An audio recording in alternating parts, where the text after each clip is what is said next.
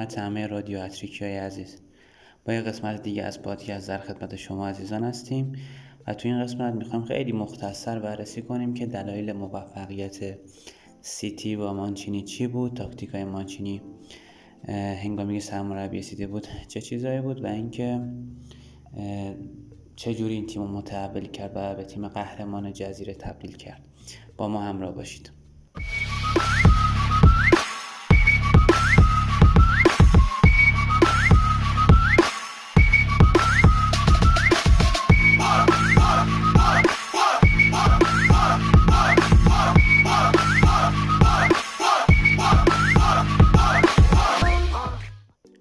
مانچینی نوزدهم دسامبر دو هزار و نه به جای مارکیوس سرمربی سیتی شد. آخر اون فصل تیمو پنجم کرد توی لیگ. فصل بعد دو هزار و ده دو هزار و یازده بود که تونست تیمو فاتح جام حذفی لیگ انگلیس کنه، اولین جام مهم سیتی بعد از سی و پنج سال. همچنین رتبه سوم توی لیگ کسب کردن و سهمیه چمپیونز لیگ رو گرفتن. فصل بعدش هم که همون فصل معروف با اون گل تاریخی آگوئرو دقیقه نود و دو بازی آخر که تونستن با تفاضل بیشتر نسبت به یونیتد قهرمان لیگ جزیره بشن. یه نکته که اینجا باید بگم، خیلی شاید تیمایی مثل سیتی، چلسی و پاریس رو مسخره میکنن که مثلا تیمای نفتی هستن و عربا اونا رو اداره میکنن، ولی به نظر من همین الان هم مثلا طرفدارای نیوکاسل باید خوشحال باشن که بن سلمان تیمشون رو خرید، چون تیم مثل نیوکاسل اگه مالکش عوض نمیشد شاید هیچ موقع امیدی نداشتن که لیگ یا جام حذفی بگیرن یا برن چمپیونز لیگ، ولی الان هوادارشون امید دارن که شاید پنج سال دیگه ده سال دیگه بتونن لیگو ببرن، جام حذفی رو ببرن یا به چمپیونز لیگ حتی صعود کنن. آرزوهای در همین حد کوچیک واسه اونو خیلی بزرگه و هیچ کس شاید سال دو هزار فکر نمی‌کرد یه روز سیتی بتونه بره فینال چمپیونز لیگ و چند سال پشت سر هم لیگ جزیره رو ببره و خلاصه به یکی از تیم‌های قدر اروپا تبدیل بشه. و نکته جالبی هم که راجع به سیتی هست، درسته که مالکان این تیم زیاد خرج میکنن و به نوعی فرپلی مالی و زیر پا گذاشتن، اما حداقل از پاریس سن ژرمن عملکرد بهتری تو خرید داشتن، به دلیلی که مثلا نمیرن چهارصد میلیون یورو واسه دو تا بازیکن خرج کنن، اون چهارصد میلیون رو بین پنج شش تا بازیکن تقسیم میکنن، مثلا پنج شش تا بازیکن هفتاد هشتاد میلیونی شصت میلیونی میخرن و تازه عمق اسکواد بهتری هم به دست میارن با این کار. خلاصه خواستم بگم که حالا شاید خیلی از طرفدارای تیمای کوچیک‌تر یا تیمای متوسط هم دوست داشته باشن که مالکای عرب یا مالکای پولدار یا مالکایی که خیلی بیشتر دست تو جیبشون میکنن داشته باشن تا اونجوری شاید یه روزی موفق بشن.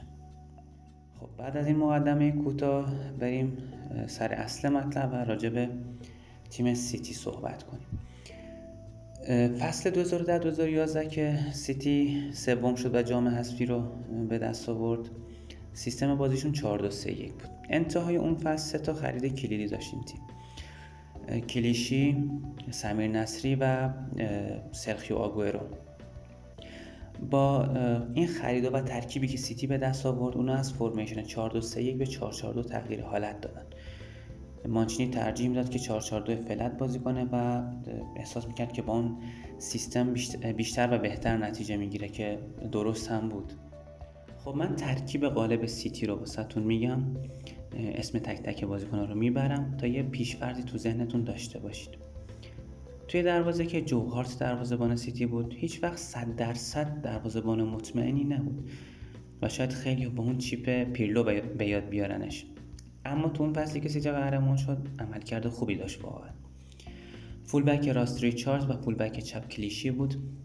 مدافعین وسط هم کمپانی و لسکات زوج خوبی رو تشکیل داده بودن.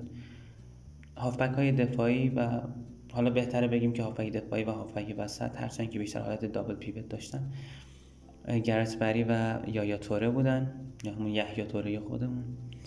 وینگرها هم سمیر نصری و داوید سیلوا. مهاجمین هم ادین ژکو و سرخیو آگویرو، هرچند که توی نیمکت هم کارلوس تیوز داشتن، اما خب بیشتر از ژکو و آگوئرو استفاده میکرد آقای مانچینی. خب اول سبک و سیستم دفاعی و پرسینگ سیتی رو خیلی کوتاه مختصر توضیح بدم. تو بازی مختلف روش های مختلفی رو اجرا میکرد آقای مانچینی، ولی به صورت کلی پرس اگریسیو نمیکرد و بیشتر مید بلاک رو اجرا میکرد. مرکز زمین فشرده و منسجم بازیکن‌ها قرار داشتن و خیلی اجازه نفوذ به حریف نمیدادن. هرچند تو بازی مختلف میگم سیستم‌های مختلفی اجرا میکردن. تو بعضی بازی‌ها سیستم پرسینگشون چهار یک سه دو بود. تو بعضی از بازی‌ها همون چهار چهار دو فلت رو توی زمین هم اجرا میکردن. توی بعضی از بازی‌ها چهار دو سه یک بود. بسته به بازی و حریف سبک پرسینگ و یارگیری متفاوتی داشتن. بیشتر هم حالت حالا منتومن رو توی زمین خودشون اجرا می‌کردن. گرت بری منطقه چهارده رو خیلی خوب پوشش میداد تو بعضی از بازی‌ها و یحیی توره هم یکم جلوتر میرفت تا میتونست آزادانه تر پرس کنه. گاهن هم اگه تیم روی ضد حمله ها مورد هجوم حریف قرار می گرفت، کمپانی یکم جلوتر می رفت تا توپو از حریف بگیره و لسکات پشت, پشت سر اون منطقه دفاعی که خالی شده بوده رو پوشش می داد. اما بیلداپ تیم خیلی بیلداپ منعطف و پربازدهی داشت سیتی. به چه دلیل؟ اونا می تونستن مستقیم توپو ارسال کنن از عقب واسه ژکو و ژکو هم که تو دوئل های هوایی محشر عمل می کنه، یا اینکه نه از عقب کارو شروع کنن. از عقب هم میتونستن از وسط تیم رو به جلو حرکت بدن یا از کناره ها، چون که از وسط اونا یحیی توره رو داشتن، تو کناره هم سمیر نصری و داوید سیلوا رو داشتن و چون چهار چهار دو هم بازی میکردن خیلی راحت میتونستن برن کناره ها و اورلود ایجاد کنن یا تو همون وسط اورلود ایجاد کنن. یعنی با سبکای مختلف میتونستن به دروازه حریف نزدیک بشن. موقع حمله با این سیستم و سبکی که اجرا می‌کردن و همچنین این نکته هم خیلی مهمه، ویژگی که بازیکناشون داشتن، یعنی اون ترکیب ویژگی‌های بازیکن‌ها یه جوری مچ شده بود با هم که خیلی راحت می‌تونستن انواع تاکتیک‌ها و حملات رو اجرا کنن. هم از کناره این، هم از وسط، هم از هاف اسپیس‌ها، همه جا می‌تونستن حمله کنن، همه جا رو کنترل کنن. واقعاً یه سبک فوق‌العاده‌ای بود که اون سال مانچینی اجرا میکرد. اما سه تا بازیکن خیلی کلیدی داشت سیتی که نمیشه ازشون یاد نکرد واقعا، یحیی توره، سمیر نصری و داوید سیلوا. هرچند که بازیکن‌های مثل آگوئرو، مثل کمپانی، مثل هارت، مثل کلیشی خیلی موثر بودن، اما به یه دلیل این این سه تا بازیکنی که من میگم خیلی تأثیر زیادی روی سیتی داشتن. اول از نصری و سیلوا شروع کنیم.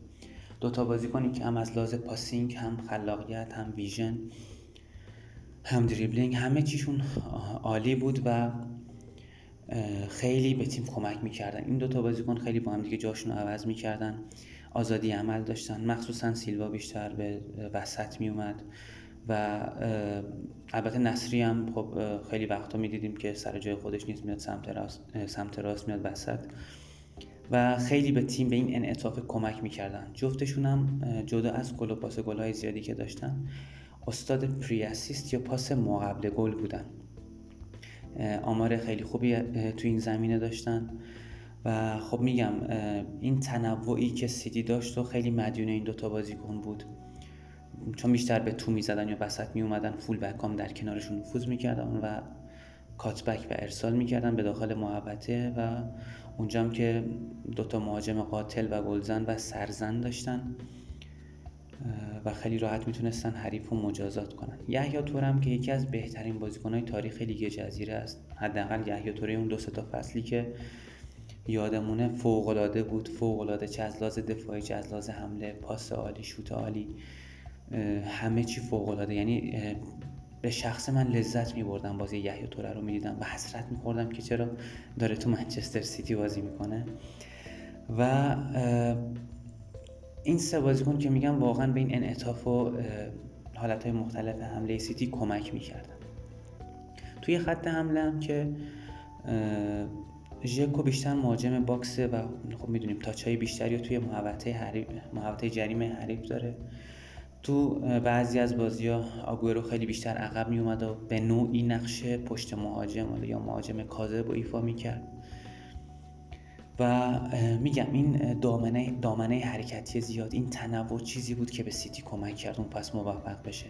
این ترکیب ویژگی بازیکنایی که داشتن، بازیکن خلاق داشتن، شوت زن داشتن، گل زن داشتن، بازیکنایی که زر... رو ضربات زر... آزاد حرفه‌ای ان، روی ارسالا حرفه‌ای ان، بازیکنایی که به هر طریقی میتونن حریفو اذیت کنن. و مانچینی هم خیلی خوب ترکیبش رو پیدا کرد. ذخیره‌های خوبی هم داشتن، مثل نایجل دیان. توی بعضی از بازی‌ها که کار گره می‌خورد، نایجل دیان به بازی میومد و یحیی توره خیلی بیشتر جلو میرفت و آزادی عمل بیشتری داشت.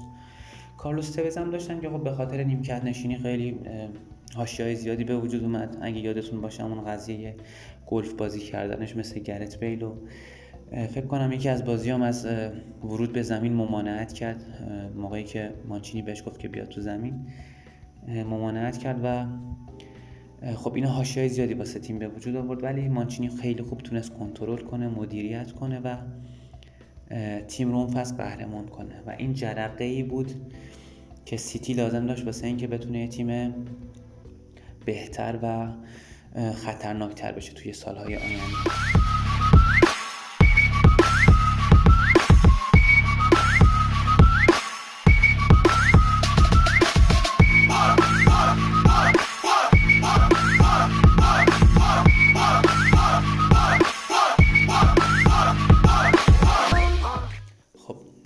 خلاصه از تاکتیک سیتی و دلیل موفقیتشون تو اون فصلی که بعد سالها قهرمان لیگ جزیره شدن.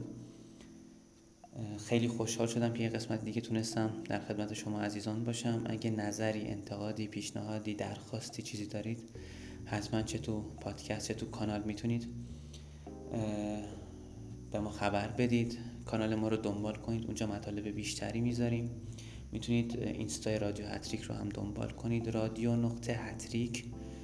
اما پیج تلگرام رادیو هتریک کلا پشت سر هم نوشته میشه و اینکه میگم اونجا مطالب بیشتری رو توی تلگرام میذاریم. خیلی خوشحال میشم که اونجا هم کامنت بذارید و ما رو خوشحال کنید.